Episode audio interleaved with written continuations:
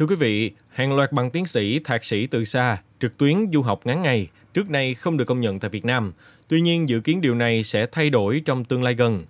Trong số podcast ngày hôm nay, mời quý vị thính giả hãy cùng tìm hiểu cụ thể bằng tiến sĩ, thạc sĩ từ xa là gì và trong thời gian tới sẽ có thay đổi gì với quy định công nhận bằng này tại Việt Nam quý vị nha. Thưa quý vị, vô số bằng tiến sĩ loại hình học trực tuyến có thể sẽ được công nhận tại Việt Nam khi quy định về công nhận văn bằng có sự thay đổi. Hiện tại dự thảo quy định này đang được lấy ý kiến. Mới đây, ông Lê Minh Thành, trưởng khoa du lịch trường Đại học Văn Lang, bị phản ánh sử dụng bằng tiến sĩ của SMC, Thụy Sĩ, chưa được công nhận tại Việt Nam. Bằng cấp chưa được công nhận nhưng ông này đã giữ vị trí trưởng khoa 4 năm qua. Được biết, ông Thành được SMC của Thụy Sĩ cấp bằng tiến sĩ quản trị học năm 2017. Ông Thành học tiến sĩ theo hình thức kết hợp cả trực tuyến và trực tiếp. Học trực tiếp thì tại Hoa Kỳ, một trong hai địa điểm đào tạo của SMC, Hoa Kỳ và Thụy Sĩ. Đây không phải là trường hợp cá biệt, rất nhiều người đã và đang theo học các chương trình thạc sĩ trực tuyến hoàn toàn hoặc tiến sĩ trực tuyến kết hợp trực tiếp của các trường đại học Pháp, Thụy Sĩ, Mỹ, Philippines. Những bằng tiến sĩ này không được Bộ Giáo dục và Đào tạo công nhận theo quy định. Trước đây, nhiều năm, các trường đại học trong nước liên kết với một số đại học Philippines tổ chức các lớp đào tạo thạc sĩ, tiến sĩ do Đại học Philippines cấp bằng. Phần lớn thời gian học viên tự học, mỗi tháng một vài ngày sang Hồng Kông, Thái Lan hay Malaysia học trực tiếp. Nhiều người nộp hồ sơ công nhận văn bằng nhưng Bộ không công nhận do đây là hình thức đào tạo từ xa, không đáp ứng được các điều kiện công nhận văn bằng lúc bấy giờ. Hiện nay, rất nhiều chương trình tiến sĩ, thạc sĩ do các đơn vị trong nước phối hợp với các đại học Pháp, Mỹ thực hiện theo hình thức đào tạo trực tuyến hoàn toàn. Trả lời tuổi trẻ, Bộ Giáo dục và Đào tạo khẳng định rằng các chương trình này chưa được cấp phép tại Việt Nam nên bằng sẽ không được công nhận.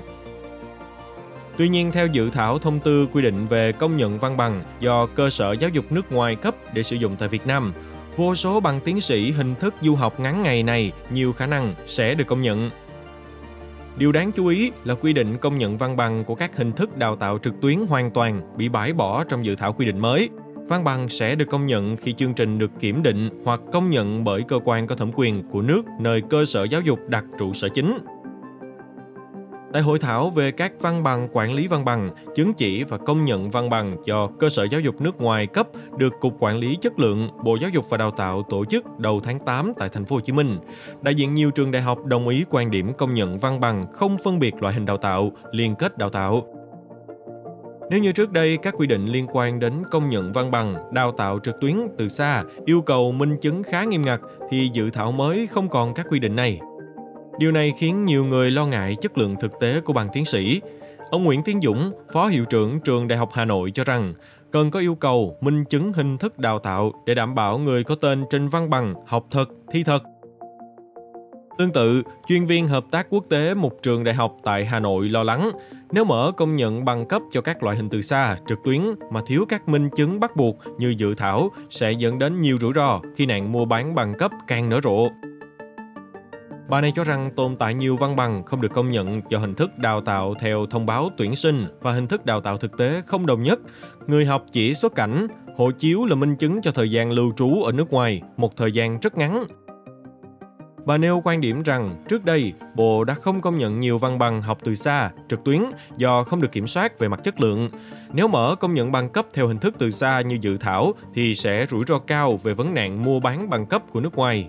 Hiện nhiều công ty, tổ chức, cá nhân môi giới việc học trực tuyến để nhận bằng nước ngoài, bằng được công nhận nhưng học giả, tiêu cực.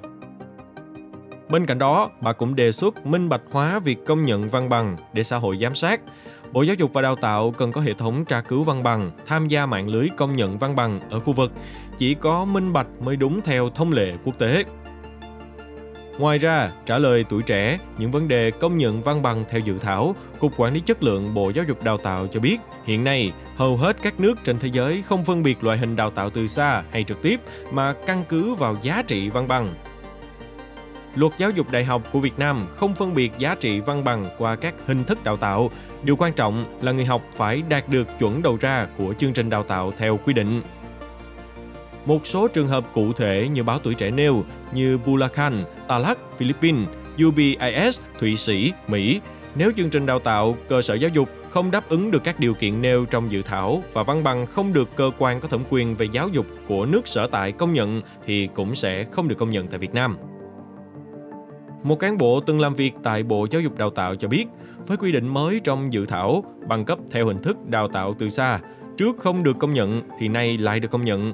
Như vậy, nếu dự thảo được thông qua, các trường hợp học Đại học Bulacan, Talak, Philippines và nhiều chương trình thạc sĩ, tiến sĩ trực tuyến hoàn toàn của Đại học Pháp, Thụy Sĩ, Mỹ mà báo Tuổi Trẻ đã phản ánh là không được công nhận, này sẽ được công nhận.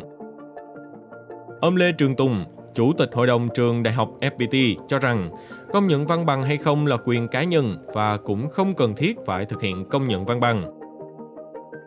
Ông Tùng bày tỏ quan điểm rằng bằng tiến sĩ Harvard liệu có cần phải công nhận không? Mặc dù được công nhận đi chăng nữa, nếu giảng dạy không tốt thì cũng không thể sử dụng được. Do đó, công nhận văn bằng chỉ nên xem là một tiêu chí tuyển dụng nếu cần. Công nhận có nghĩa là để đảm bảo chất lượng, nhưng ở khía cạnh nào đó đang bị băm nhỏ xem xét gây bức xúc là cơ sở để tố cáo lẫn nhau. Chúng ta lo ngại bằng tiến sĩ ngắn ngày, nhưng liệu bằng tiến sĩ của ta có tốt hơn không? Bằng tiến sĩ của ta có được nước ngoài công nhận không? Do vậy, ở góc độ trường đại học, chúng tôi không đặt vấn đề công nhận văn bằng và cũng không có nhu cầu bộ công nhận văn bằng tiến sĩ nước ngoài. Cũng theo ông Tùng, cần phải xem mục tiêu công nhận văn bằng là gì. Đó không phải công nhận bằng thật, giả, mà là có đáp ứng được các yêu cầu thủ tục hay không. Ở khía cạnh trường học, họ có thể biết trường cấp bằng chất lượng thế nào, chất lượng không phải có được bộ công nhận hay không. Xin cảm ơn quý thính giả đã lắng nghe show podcast ngày hôm nay. Đừng quên theo dõi để tiếp tục đồng hành với podcast Bao Tuổi Trẻ trong những số phát sóng lần sau. Xin chào, tạm biệt và hẹn gặp lại.